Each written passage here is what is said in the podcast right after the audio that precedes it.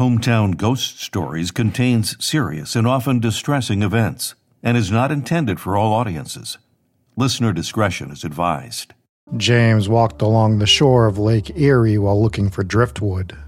The Great Depression had made it difficult to make a living, but finding material to make stuff out of for free was one way of getting by. As he searched the beach, he saw something in the distance that looked a bit out of place.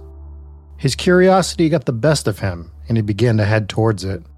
Was it a fish? No, the shape didn't look quite right. As he approached, his jaw dropped. He stared unbelievably at the torso of a woman amputated from the knees down. After rushing to the police station, they set up a search to find the rest of the woman. They found a few parts of her body scattered, but never located her head. On top of the dismemberment, they noticed her skin had been treated with a chemical turning it red and leathery. Unable to identify the body, the woman would be referred to as the Lady of the Lake by local newspapers. What the press and police didn't know was that a period of terror for Cleveland had just begun. I'm Rob Coakley, and this is Hometown Ghost Stories Dark Mysteries The Mad Butcher of Kingsbury Run.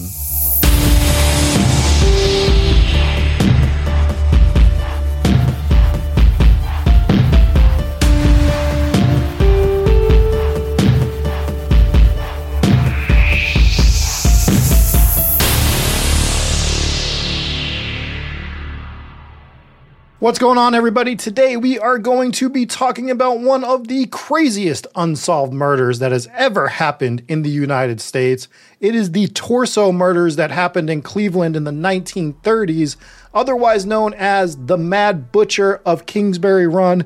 This killer was never caught. So, Kingsbury Run was a hobo jungle, is what many people called it, in the city of Cleveland during the Great Depression. In September of 1935, exactly about a year after the Lady of the Lake was found, two boys out playing would find the decapitated body of a man that was completely drained of blood. Not only was this body drained of blood, they also were emasculated. And if you don't know what emasculated means, it's when a part of a gentleman's body that only a gentleman would have no longer is there, is the best way I can describe it in terms of what YouTube will allow me to say. Now, they were able to identify this body as Edward Andrassy, which is very rare for this case because, as you'll notice as we go along, most of these bodies were never identified. And the other thing they were able to determine with this one is that the method of death was actually decapitation, which is crazy to think of. Now, while they were searching the area after this body was found, they would stumble across another body that had been there much longer, at least a few more weeks, that had been decaying. They were never able to identify who this person was. However, he was also decapitated and emasculated, with the cause of death also being decapitation. So, this killer is really going at it and is establishing this method, which is a crazy one. And the other thing about this particular body is it had chemicals applied to it that turned its skin red and leathery, just like the Lady of the Lake. So there is a connection there, which is kind of important because the Lady of the Lake, it's unsure if she was part of this killing spree or not. So she's usually known as victim number zero, but it seems like it's kind of all adding up to me that they should be in the same category of the person who was doing this. But maybe not. Now, a woman walking her dog in January of 1936 was walking right by a factory when she saw some bushels that just seemed really out of place. Curiosity got the best out of her, and when she looked inside these bushels, she soon quickly wished she did not. What she ended up finding were parts of a woman's body wrapped up neatly inside of these bushels. Ten days later, the police would find the rest of this body in a vacant lot well, most of the body, they actually never recovered the woman's head. Now, unlike some of the other victims that we're going to talk about later, they were able to establish this victim's identity with fingerprints, and her name was Flo Polillo. Now, Flo's cause of death was also noted to be decapitation. The difference with this one, though, is that the killer waited a while before he dismembered the rest of the body, and rigor mortis had already set in. So he's kind of experimenting with what he wants to do for his kill ritual. In June of 1936, two boys playing in Kingsbury Run would come across the head of the next decapitated victim. And the way they came across this was there was something wrapped in a pair of trousers. And again, curiosity getting the best of people, they opened it up and boom, there was a face just staring right back at these two children. Must have been terrifying, something that I never want to experience, to be perfectly honest. And the next day, the police would actually find the rest of this man's body completely intact, so he'd only been decapitated. What's really unique about this one is that they had identifying marks. He had six tattoos, and this is the 1930s. Not many people, other than sailors and criminals, had tattoos. So you would think when you're able to show people these tattoos that someone would have been able to identify who he was. And in fact, they put his head on display at a event that was happening in the city, and over 100,000 people came and saw the death mask of this man to see what he actually looked like and there was no positive ID. They never discovered who he was, and he is often just referred to as the tattooed man in this case. Now, the death mask that they made of the tattooed man, as well as three others from this case, can be found at the Cleveland Police Museum to this day. In September of 1936, a man was running to try to hop onto a train, you know, little vagabond action that was going on back in the 1930s. And as he's trying to get to the train, he trips and as you do, you're like, what the hell did I just trip over?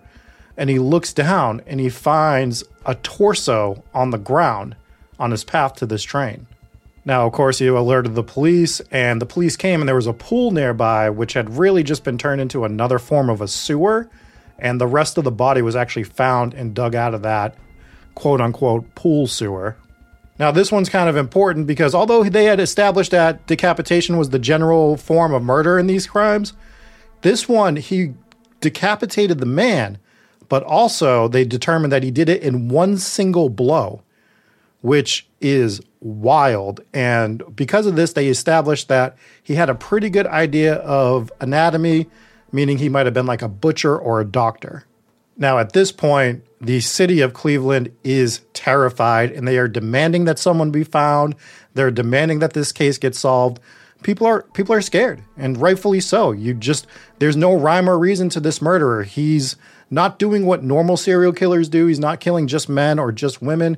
He's taking whatever victim he can get and getting rid of them and all by decapitation. So the public is terrified and the police department had put what they considered their best detective Peter Merylo on the case but the city demanded more and the mayor was feeling immense pressure so the mayor turned to Eliot Ness, who had recently been named the Cleveland safety director. And this is the legendary lawman that took down Al Capone. You didn't think I was going to sneak an Al Capone reference in, but there it is. We got it. It's a hometown ghost stories must. The problem with this is that now two investigations were going on. We've talked about police departments that didn't talk to each other, and that's how serial killers were getting away with stuff. Now we had the detectives of this case, along with the safety director, doing their own public investigations, private investigations, and they're not sharing the information that they find with one another. It's almost like they didn't trust each other. And that's not going to help you catch who this person is. So it was like two separate people just doing their own thing. And the problem is, even after they started working on this case, the murders didn't stop. In February of 1937, a man walking on a beach would find a woman's torso washed up on the shore. Now, three months later, the rest of her body would wash up. The strange thing about this one is decapitation was not the cause of death. It didn't happen until after the woman was murdered. Again, no positive ID. You're going to hear that over and over and over again. In June of 1937, a boy out playing again, these kids in Cleveland are finding the craziest things. He finds a burlap sack, and within that burlap sack is a skull and bones. And this skull and bones would be determined to be that of a young black female, which also shows that this killer doesn't care about race. He doesn't care about gender. He is just killing who he can and experimenting on their bodies, essentially. Now, dental records would lead the police to believe that this victim was named Rose Wallace, the only other person in this entire thing that had been identified in some way, but it was never made a positive ID, so it's kind of give or take on if it actually was Rose Wallace. Now, in April of 1938, a man saw what he thought was a fish washed up on shore, and when he got closer, it ended up being the bottom half of a woman's severed leg. To which I say, this gentleman must not have done a lot of fishing, as I don't, and I probably would have made the same exact mistake. A search of the river would find more burlap bags and the rest of the woman within those burlap bags.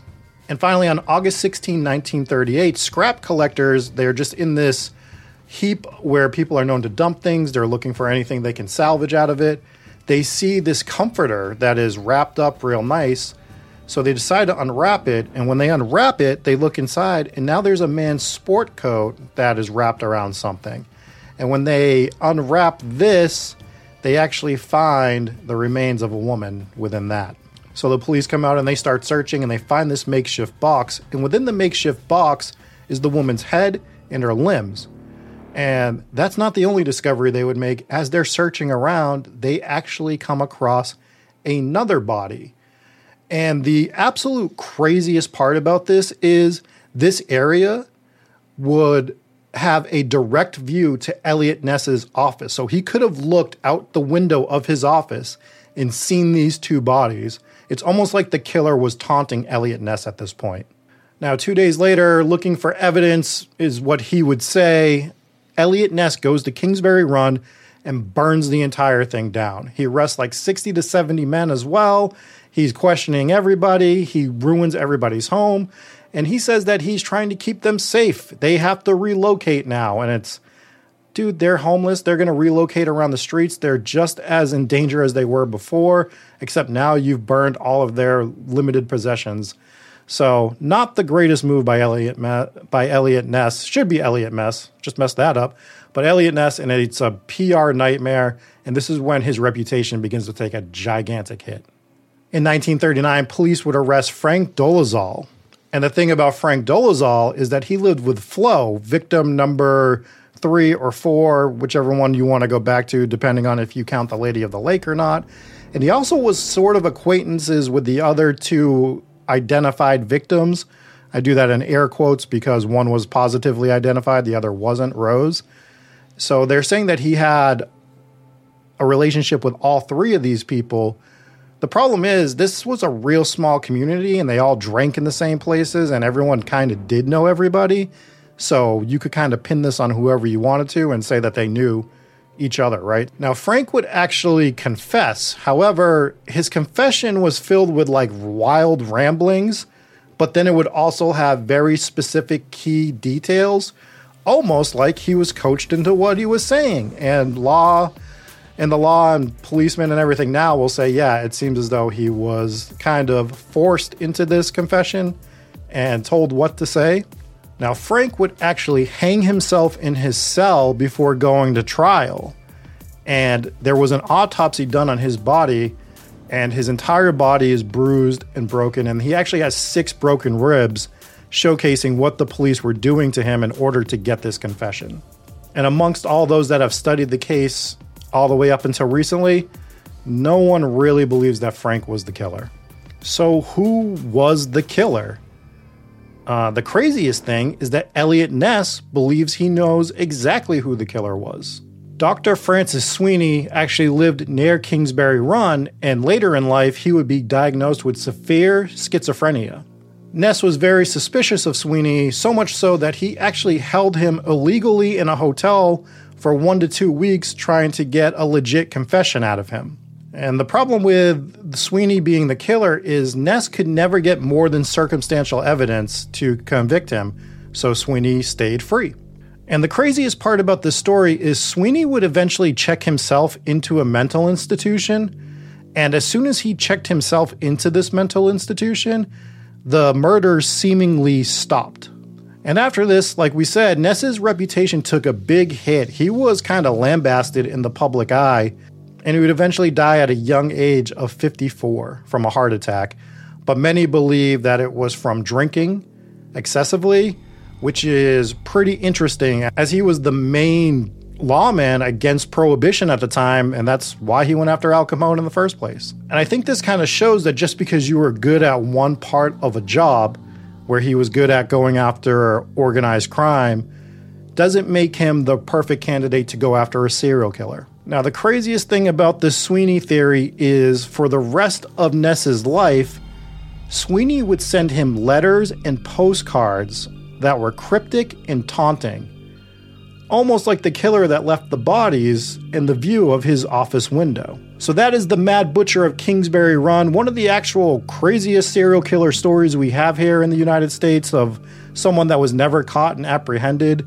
And myself, Dave, and Jesse are going to sit around and talk about this case. But what I want to know is do you have any theories of who the killer was? Was it Dr. Sweeney? Was it Frank? Was it the same person that committed the Black Dahlia murder? We'll leave that dangling because that's going to be something we cover in the future. Anything that you think it was, throw it in the comments, shoot us a message, let us know. We can discuss it in the Discord. But right now, the three of us are going to talk about the Mad Butcher of Kingsbury Run.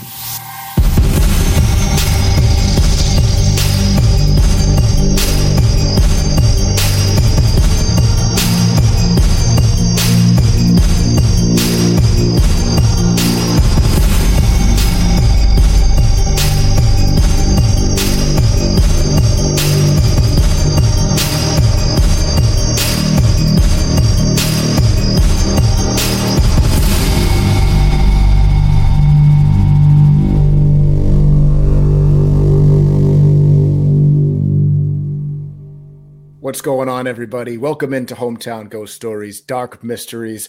That was the voice of Rob Coakley covering the Mad Butcher of Kingsbury Run. I'm Dave Wilkins. I am joined by, of course, Rob Coakley. What's up, Rob? I don't want to sever your head, but I do want to throw you in a pool sewer. Uh, no, I'd rather, I think my head be severed. We're also joined by Jesse Wilkins. What's going on, Jesse? Well, if you do sever his head, Rob, you better give him one big blow to sever it in one in one cut. What did you think I was talking about? Preferably get it done in one shot. That doesn't sound pleasant, but significantly less pleasant or more pleasant than being tossed in a sewer. So let's keep that in mind. Uh, that was the torso killer uh, of Cleveland, not to be confused with the torso killer of New York or Pennsylvania. One or Pennsylvania. Why are there so many torso killers? Well, they we're going to talk about it, but they actually think that there's a potential that the Cleveland and Pennsylvania person were the same person. Mm-hmm. That's what you alluded to at the end of that. I was sort of chomping away at this documentary on the New York torso killer. I'm like, I'm getting so much good info for this podcast. And I'm so well versed, and then I found out it was the wrong one. Which yeah. one was the Black Dahlia, or was that none of them? The Black Dahlia was in L.A. It was Elizabeth God, was it Elizabeth Smart? You're putting me on the spot here, but it was right. she was an actress and they found her body cut in half in a field in Los right. Angeles. So she wasn't technically a victim of a torso killer, but she was well, sort she of was, torso. She did well, have she, a torso. she did have one. That's true. Yeah, it was able to be cut in half. So they they think there are connections where they do tie her death back to the Cleveland ones, because theoretically it could happen. It was like a 10 year gap or something like that, but I don't think they were related at all, to be perfectly honest. Mm. Yeah, probably not. And I, I have a, a, a weird theory. And mm-hmm. It's probably an easily debunkable theory, but this this whole Cleveland torso killing thing, it sounds like a lot of it would have just been mafia hits, and the bodies were just dismembered and dumped. I don't think so. Why why does it have to be a serial killer? Why couldn't it have just been that? But on the flip side, Eliot Ness probably would have put that together given his background. so well, look at your victims because your victims they don't really make sense as to why they would be mafia killings, right? Because it's a lot of women as well. So the mafia is not going to be putting out this many hits on women at the time unless they like really did stuff that was bad. And the people that we actually know weren't tied to any sort of mafia. So I would say that it's not a mafia hitman. Mm, yeah, I did say it's probably easily debunked, but it was something that crossed my mind. You know, you, you think you hear about the body parts washing up. It just seemed like a real mobster way to go. Right. Well, I mean, a lot of them weren't identified, so they very well could have had mob ties. That's I mean, true. I still, I still think it's very unlikely. I think if we want to get into theories on who it was already, I think the Dr. Sweeney theory mm. makes a ton of sense and for multiple, multiple reasons. In the episode, I hit on how basically as soon as he checked himself into a mental institution, the killings in Cleveland stopped. They just were done. And it seems as though he did, if it was him, those last two murders, he puts them right in the view of Eliot Ness's window, right? And he is almost taunting him there. For the rest of Eliot Ness's life, Dr. Sweeney is sending him postcards and letters taunting him. So that kind of ties together as well. And what I didn't mention in the episode is if it was him doing it, he was a doctor located very close to Kingsbury Run. So they think that was an easy way for him to get people in his house because he's a doctor, he's offering to help them or he's seeing them for problems. Maybe he's like, I'm a doctor, I'll see you for a reduced rate. I know you don't have a lot of money. And again, a lot of these people were unidentified. They were vagabonds, homeless, and he could have just been telling them that he would help them out of the kindness of his heart because he's a doctor. They go to his house, and boom. Well, there's a few factors as well. So if he's a doctor, he's in the area already. He could also have these drugs that could basically render them paralyzed. Yeah. And they believe that this is how he was able to make a lot of these clean cuts because the cuts that they believe that happened when they were beheading when he was beheading people and stuff, they don't think that these were post-mortem cuts and they think it was done in one blow. And how are you going to do that if it's a person who's able to defend themselves? So they Right. think that he could have easily been drugging these people or he could have been severing their spine, which would render them paralyzed as well. Uh, you saw that in Wolf Creek. That was one of the ways that he had uh, rendered one of them to be paralyzed. So, but I think the likely scenario is he just had some heavy duty drugs on hand, and I think he was in he was using those to paralyze his victims before he killed them. One Wasn't of the there- bodies did have traces of uh, drugs in the system, but again, we're also dealing with limbs and stuff that are cut off, so it might have been hard to trace the drugs. Wasn't there a survivor who was drugged but Yep. Got away and then woke up like two days later or something like that? Yeah, I Fully did. I did read about that one. He he went to Dr. Sweeney's house, thought he was drugged, and took off. So that's another thing that I probably should have added into the episode. I was just trying to condense it as much as I could because it was already 15 minutes long, and but probably a key detail I should have left it. There was that situation that happened as well. That is interesting. You saw something like that with the Jeffrey Dahmer case, where at least one of the guys that got away was heavily drugged, and I wonder hmm. if it was the same kind of drug that this guy was using. Yeah, and you and you think to yourself, you're like, well, why didn't you go to the police? This, that, and you just kind of want to get away from the situation sometimes, right? You're just like, I just want nothing to do with it. I'm never going near this guy again. I am going to stay clear away from him. I don't want to see his face again. And you kind of do that, not thinking about what might be happening to other people after you. Maybe he didn't think he was going to get killed. Maybe he's like, "Wow, this doctor sucks. I don't know what the hell he gave me, but you know, knocked me out for two days. I'm glad I got out of there."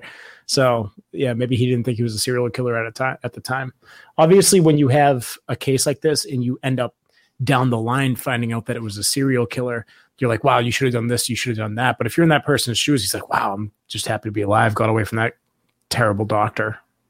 Could have thought it was nothing."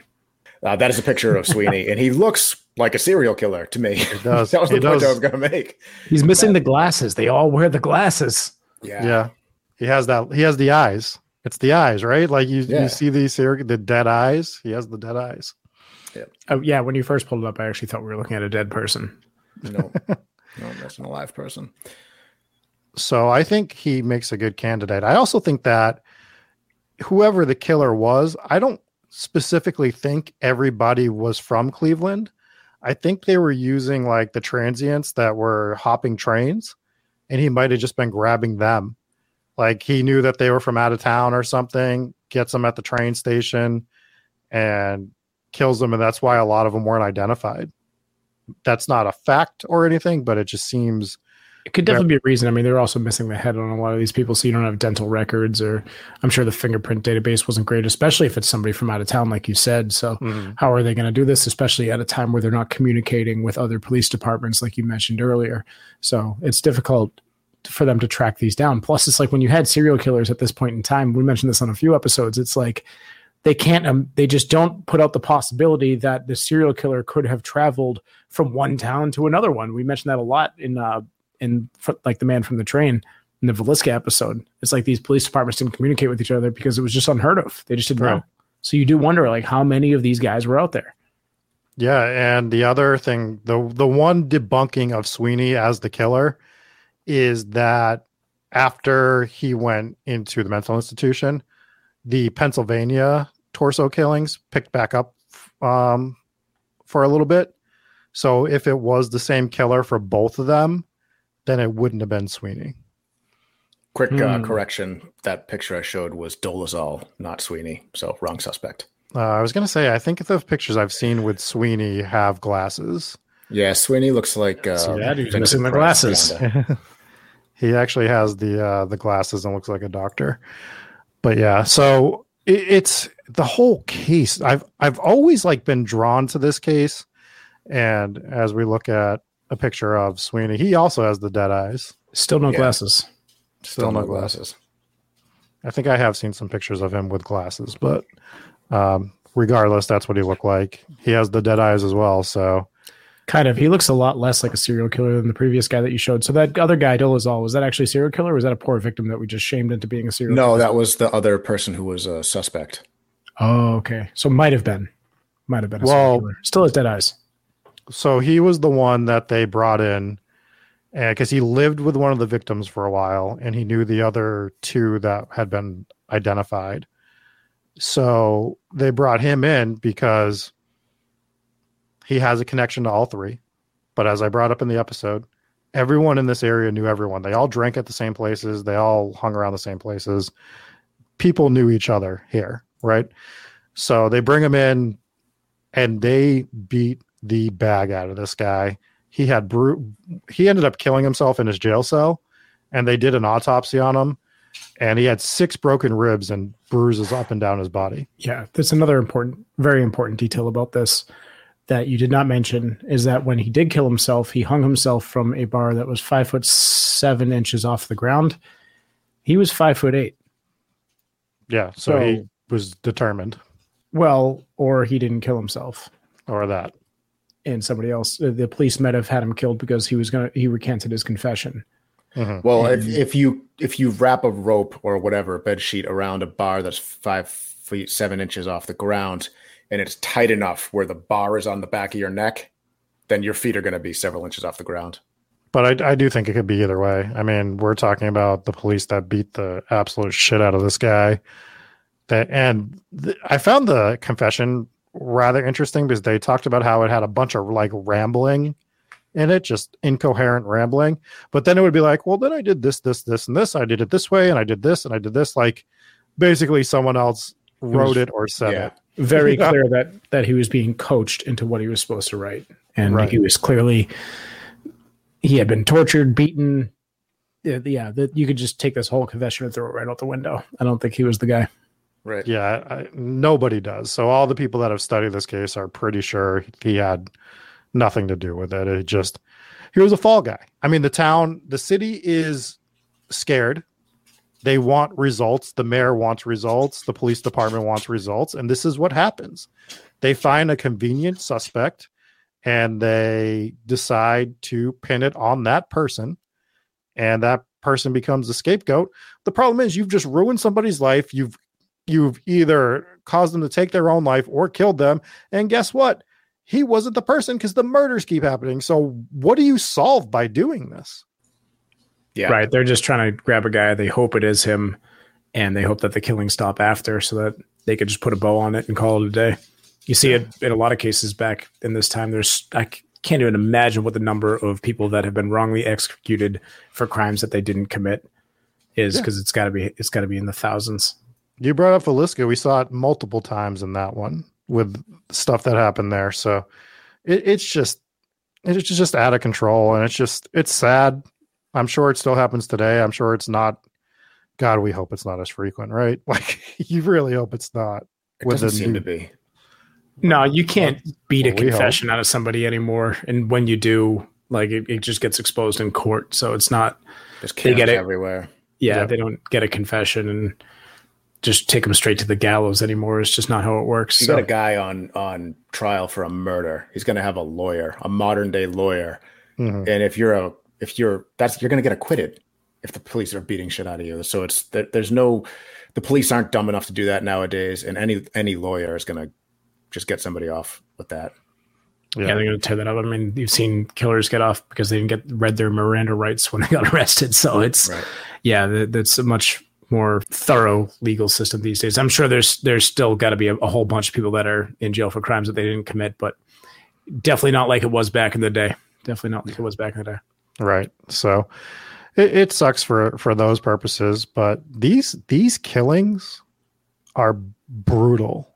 Like the MO of this killer and the things he was doing, we we start with the Lady of the Lake, which I, I don't understand. I maybe you guys can tell me what I'm missing on this. They she's not counted as one of the official murders of the of the torso murders a lot of times. I don't And I- understand why, because a lot of the facts that connect some of the other killings are they're very different. A lot of these kills, different body parts are missing. It really leads me back to believing that this is a surgeon who was maybe testing out different things on people. And the Lady of the Lake is one of these cases that lines up with this because hers, I believe, was one of the bodies that had this kind of reddish Yeah. uh, tint to her skin as if some chemical had been tested on it. And then there was another body that also had that reddish. So why wouldn't she be counted in this? Like, what are the chances that two sick murderers are going to use the same kind of chemical agent to tint the color of someone's skin? It, it doesn't make sense to me. and killing method, right? So like it just it's for me those two things it's like clearly this is the same guy. There's other deaths in here that I'm like skeptical of. The one where they found the the woman and the and the sack. They found like her Yeah, it's from a bag of bones, right? right. It's like mm, maybe I don't know. That could be, but it also seems like it's not his real mo, unless it was like super duper old, like and everything had had decayed at that point. Yeah, it seemed like when he was first doing his kills, he did what a lot of serial killers do, which is they start off and they're very careful about where they put the body, how they do certain things to not get caught. And towards the end of this, especially with the Eliot Ness situation, he was getting a little reckless with his killings, and it seemed like he was just becoming arrogant, like you're never going to catch me. And man, the detail. Now I don't root for serial killers, but the badass factor of just dropping a couple corpses right outside this guy's, you know, the, the lead detective's window. You got some balls, man. That is movie level stuff. Like if you, is. I'd be like, if I was watching a movie, I'd be like, he would never do that in real life. This dude did it in real life. He Mhm. he dropped them out there, and there's that can't be a coincidence. That's the Yeah, odds well- of that being a coincidence is so slim. You have to remember too that Eliot Ness did what any of us would do after that situation, which is burn down an entire homeless town. yeah, that's that's what you got to do in that spot. And I think look, Also like, solved homelessness in the city. he actually he almost went into a berserker mode because he he burned down uh kingsbury run and then the local government had to step in a few days later because he was trying to burn down Circumvent- homeless encampment. no he was trying to circumvent the law and enter people's homes via checking uh, fire code stuff to search for evidence This guy So- was pissed. That those But- bodies got dumped, and he went he went full Clint Eastwood on him. well you go you go from being like revered as like one of the greatest lawmen ever to kind of being made a laughing stock and i don't think it's fully his fault it's a little his fault. You know, you burn down all the the homeless. People. well that stuff is that's ridiculous just that was the most Yeah. ridiculous detail. yeah that's ridiculous but i'm just saying like to get that put on him like he wasn't a homicide detective he wasn't like versed in chasing serial killers just because you're good at one aspect of a job doesn't mean that you can be good at every aspect of that job or every version of that job you know there's probably great narcotics detectives that would never make a good homicide detective and vice versa right because you just you have the instincts and the knowledge and the experience for this other stuff. And being thrown into that other version of the job just because you're a name, kind of a shit spot for him. But he didn't help himself. He didn't do himself favors by burning down villages and keeping his portion of the investigation secret Oh, from the real detectives. How happy was the serial killer that the the prohibition guy got his case? He's like, "Oh, cool. I'm going to dump some bodies on your lawn because there's no shot you're ever solving this one, buddy." Well, they they had their best detective in Cleveland on the case too. They said he was like a really really good homicide detective, um, a little unconventional, but that he always got results. So there was no one better to be on the case. It's just They'll just You're- beat you into confession. That's what I was going to say. go. Was he the one responsible for beating people into their no, that it was actually the sheriff's department that did that, so it wasn't him. Hmm. Um, but he, I mean, again, you're dealing with a serial killer. You're not dealing with a loved one that killed their other loved one. You're, you know, so, sort of open and shut. And this guy is as random as it comes, right? Usually we see serial killers, it's like, okay, well, they only kill young white women or middle aged men, or, you know, it's there's usually an MO to these crimes. This guy was murking anyone, women, men, didn't matter. It was whoever he could get his hands on, white, black, doesn't matter. He's killing whoever he can, whoever Yeah. he's able to. I wonder if it's not as random as we think. And I, I feel like I go back to the doctor's office thing. I feel like Well, this yeah. guy might have been doing experiments on whoever he can get into his doctor's office and was just testing it out. And it was much easier to get away with these crimes, as we mentioned earlier, if it's homeless or vagrants or just some sort of, you know, weary traveler that has no ties to the city what, whatsoever and he's not going to be missed, right? Yeah. These are people who are communicating by writing letters home or whatever every once in a while, or they have no home, they have no family. So it's it's easy pickings for someone like him, and I I, I think it all goes back to uh, the fact that all doctors are serial killers.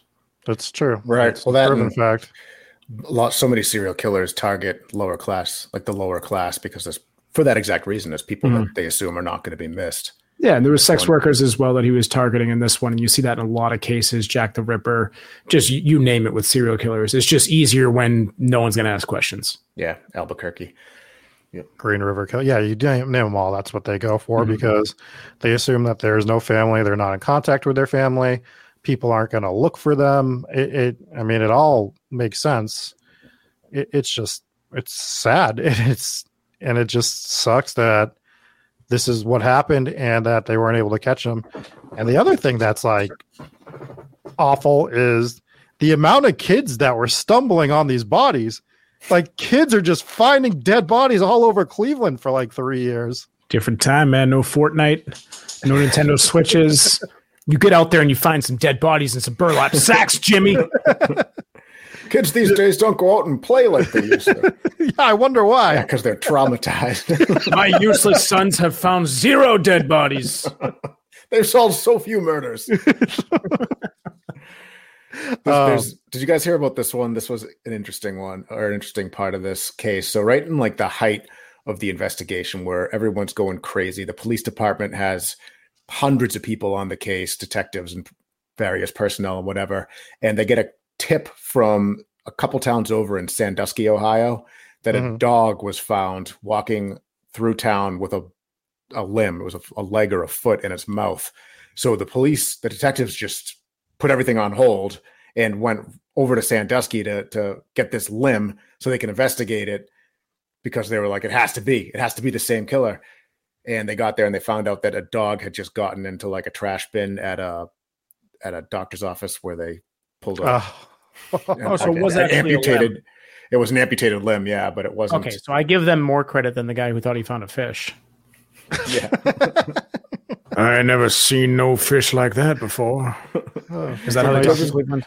it was just crazy how a, a dog almost blew this whole case wide open I bet it was just some, some husband who like his wife is always make fun of making fun of him because he's just like he's an accountant, right? Got to make fun of accountants. He's an accountant. He's sitting there. He's doing his books, and he's never outside. He's not an outdoorsy type, right? And she's like, "Why don't you just go fishing? Why don't you go farm? Why don't you get out there, go outside, touch grass, get some sun?" He's like, "Fine, I'll go fishing." and this is his first experience. Goes down the lake. He's like, "Well, look at that! A fish is already on the shore for me." You just Brings back a human foot. You just solved a huge mystery for me.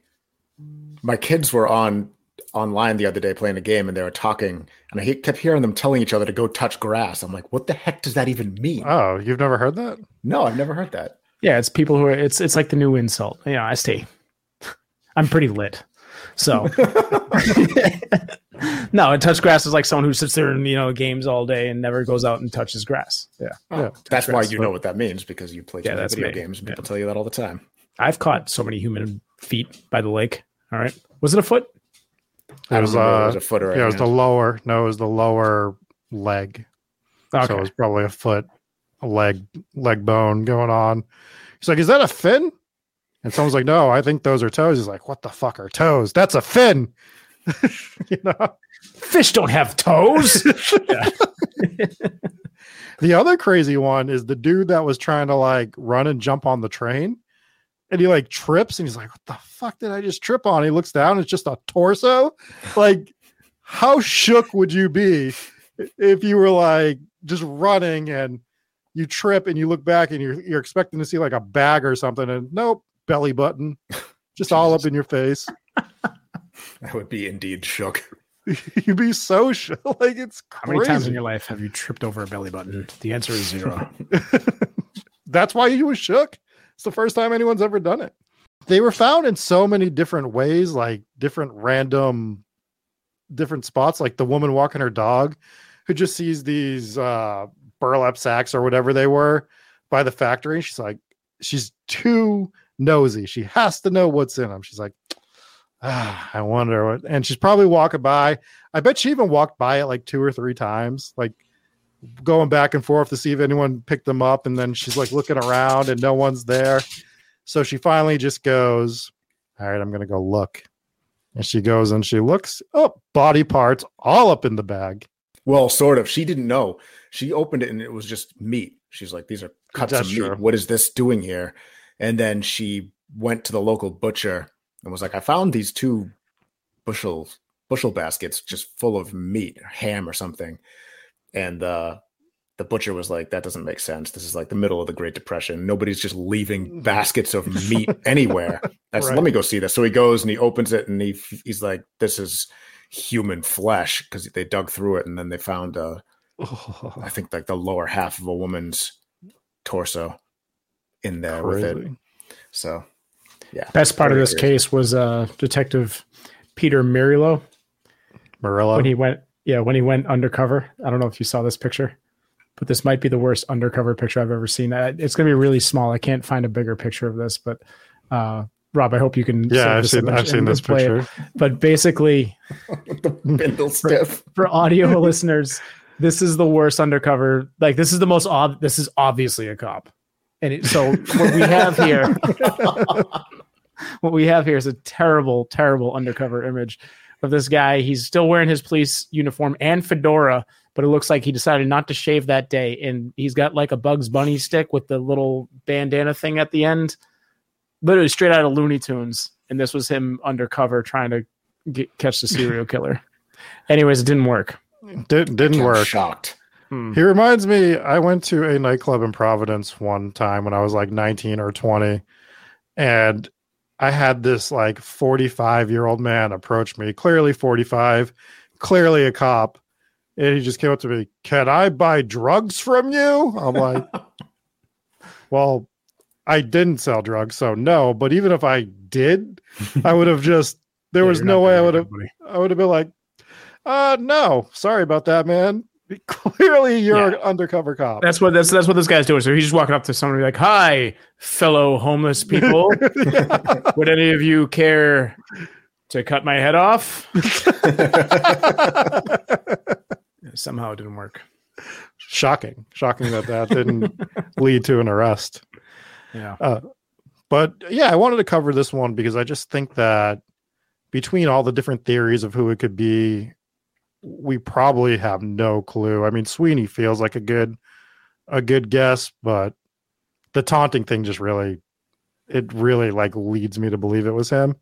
yeah, like don't don't don't let me root for the serial killer here, but I like it. I like it. So I guess these postcards, like there was nothing incriminating in them, obviously. So Right. it wasn't like, haha, you could have caught me, but you didn't. I Right. killed a lot of people. It was just more so like just ramblings of kind of nothing. But the fact that he was sending the postcards was just such a middle finger. Like, yeah, What if what if he wasn't the killer and was so sick of Eliot Ness ac- accusing him of being the killer that he just decided to kill two people and leave them in front of Eliot Ness's window? oh, there's another move there. Still wouldn't recommend it, but Mm. One of the postcards he sent just was a picture of a police officer that was looking like an idiot. So he was sending him Oh, stuff man. like that too. So Troll. he was so just although although if like someone tried to ruin my life like if some detective was just like dead set on me being a serial killer and you know never got any good evidence on me or whatever because everything that that eliot ness got on this guy was just circumstantial like he just couldn't get a, a conviction out of it and or not even a conviction but he couldn't even formally charge him with the crime right i don't think he ever Right. got charged never got So- charged and he never shared it with the detectives working the case.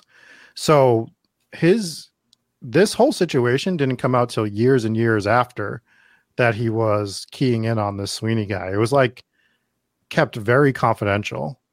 And the detectives working the case never knew. That was the problem. It's like, well, if you think you have this suspect, share it with the other guys working the case. They might have something that could help put him away. Right? Like if you're like, well, this is the doctor we think it is, you gotta go, oh, well, we think that a doctor's doing it because of this. Let's let's cross-reference that. Maybe they would have caught him if it was him. yeah I could have solved it but in fairness he, if he wasn't the guy i i would also probably troll that like star detective who was just dead set on me being a serial killer when i'm just not you know so i i would i don't know if it would be postcards in this modern day maybe i'd send him a tweet every you know every year on his birthday or something but yeah I, I would i i appreciate a good troll job so if he's not the serial killer cool and if he is the serial killer i don't want to root for him but still kind of a badass move Happy birthday from def- at definitely didn't do it. Ha ha ha ha ha. on twitter yeah, yeah. yeah. So Cleveland torso murder is one of the uh, bigger serial killer mysteries, right up there with the man from the train, right up there with the Zodiac killer in my book. Another one we'll have to cover at some point, but just uh, find it fascinating because I find the police work and the suspects and everything fascinating in cases like this. Same. Yep. It is. It is interesting to see the evolution of police investigations over the history of the United States. It is It is interesting, interesting. and not even Oh. in the world. The world, really. Since this is hometown ghost stories, I feel like we should add in the fact that there is a little bit of paranormal tied to one of the items that came out of this case. Yeah. Yeah. So, according to one of Cleveland's haunted websites, they believe that the death mask from one of the victims that uh, Rob talked about it in the intro video. They believe that that mask is haunted. It is on display in a case, and they've had phantom fingerprints pop up on the glass and things like that. It's a terrifying picture. I, I'll probably have it in the opening portion of the death mask. So you probably saw it in the episode already, but terrifying, terrifying. Death masks are just terrifying, anyways, right? It doesn't matter who it is. Mhm. And this was of the tattooed man, which was an interesting person in this case because they were sure they were going to identify him. He had six tattoos. You know, at the time, sailors and criminals were the only ones that really had tattoos back then. So they were like, well, someone's going to know these tattoos. And then they put the death mask on display. Over a 100,000 people see it. And not one person comes through and knows who this guy is. It's crazy. It's, I mean, it wasn't, I mean, it was a long time ago, but it wasn't mm. that long ago where people would go, you know, you figure it would be less common for people to go missing and then turn up and be unidentifiable, you know, just with missing people and someone's got to know something. And there was a bunch of them with this case. There was at least, at least two, right? I mean, I think there were more, even three or four that Yeah, just That were officially identified. identified. Oh, that were never identified. There were I think Yeah. there were more that weren't identified than were No, there was eight that were definitely not identified. And the other thing that they, well, actually, sorry, nine that were not identified, two positively identified, and one they believe they know who she was based on her dentals, but they would never give it a full positive ID. and they think there might have been more murders. They think that just because we know about 12 doesn't mean that there was only 12. I mean, we're finding bodies in burlap sacks in the lakes, right? Right. That are All- washing about- up what didn't wash up. Yeah, exactly. What about the ones that didn't wash up? Right. So there could have been even more murders. And that's kind of why I think some of the people were from out of town, like probably hopping trains passing through, because I think more probably would have been identified if they were all from Cleveland. Yeah, But- you're right about that. That's just what I think. I mean, it, it can't, again, I could be completely wrong. And we're talking about bodies missing heads too, right? So it's a, it's a tough situation to identify them. Scary stuff, man. It is scary stuff. The even scariest part of this is he looked like this. For audio listeners, this is a very poorly done sketch of him, but uh, that I don't know if that was what he was described as looking as, but if so, then uh, he looks a little bit like Carrot Top from The Simpsons. Was it Carrot Top? No, Carrot Top's a different guy. Still looks a little like Carrot Top. Who's the guy from The Simpsons that has like the palm tree hair? Sideshow Bob. Sideshow Bob. Yeah, that's that's kind of looks like in this image. But anyways, for those of you audio listeners, you'll want to come over. There's actually a I don't know how much of this you can or will include, but there are still a lot of crime scene photos from this case available online. I'm Mhm. currently on uh, Cleveland policemuseum.org and they have a few of like the decapitated the heads that have been decapitated Disembodied. decapitated Disembodied heads. his head has been cut off and they have pictures of it his kappa was detated that was the office line i was trying to come up with all right there we go there we go. Took a little while to get there but yeah there's a few pretty gruesome images. So if you're into that kind of stuff go check that out. If you're not into that stuff then don't visit that website that i just told you about. But there are still pictures available of this. It's a very fascinating case. And now i'm going to go watch i'm going to go finish the documentary on the new york one because it was a really good documentary and i'm upset that it wasn't the right documentary. Maybe it Uh, was. Oh, maybe. Uh, so yeah, that's going to do it for me. Cool. All right. Well, uh, for those of you who are listening, thank you. For those of you who are watching, try to uh, do your best to subscribe on YouTube. You do that by pressing the subscribe button. You can get content just like this. And then you can become a member as well. The cheapest way to support the show, $1 a month. Cheaper than that is the free way to support the show, which is to drop us a five star review on Apple Podcasts. We really appreciate that. Let's thank our patrons real quick. Uh, where are we heading on Tuesday, gentlemen? Oh, we're not heading anywhere on Tuesday. That's right. We're doing listener stories from around the country and potentially from around the world, depending on who decides to send us in stories. We are not relegating that to America. So, wherever you are, if you have a haunted story that you would like to share, you can either drop it in the Discord on the Ghost Stories tab, your Ghost Stories. You could send us an email at hometown ghost stories dot uh, hometown ghost stories at gmail.com or uh, just shoot one of us a message. But please let us know that we can use that ghost story. Yeah, so send them either way. And if we have permission to share them, then we will do that. And yeah, so our patrons, our VIPs, we have Allison V, Garrett, Jeannie R, Justin T, Lisa J, Mallory K, Mike Oubliette Blake, Mom and Pops W, Robert H, Stephen V, and Demon King, as well as Irish Assassin Gaming. Thank you so much for being VIPs. We appreciate you guys. We also have Ambi Rose, Anna C, Donna, uh, sorry, Donnie N, Lily, Jake V, Janice G, Mar Fire, Matthew T, Papa Squatch, Rachel B, Sarah Cook, Stephanie A, Sydney B, Al Capone, Anthony T, Ashley M, Brandon W, Brendan B, Captain McSlugs, Cody G, Eric S, Huggy Bear, Joe R, Kiralee J, Mark M, Mariah M, Paul from St. Louis, Peach Smoothie. We also have Rachel B, Sarah R, Scotty L, Solar Flare, Soph, and Hooper. Thank you so much for being on Patreon. Early access to shows just like this, as well as ad free episodes, bonus content, behind the scenes footage all sorts of fun stuff patreon hangouts movie watch alongs we do a lot of stuff for our patrons and we appreciate you guys so much for doing so dave why don't you land this old aircraft That's it for this edition of Hometown Ghost Stories Dark Mysteries. We'll catch you next week. Please.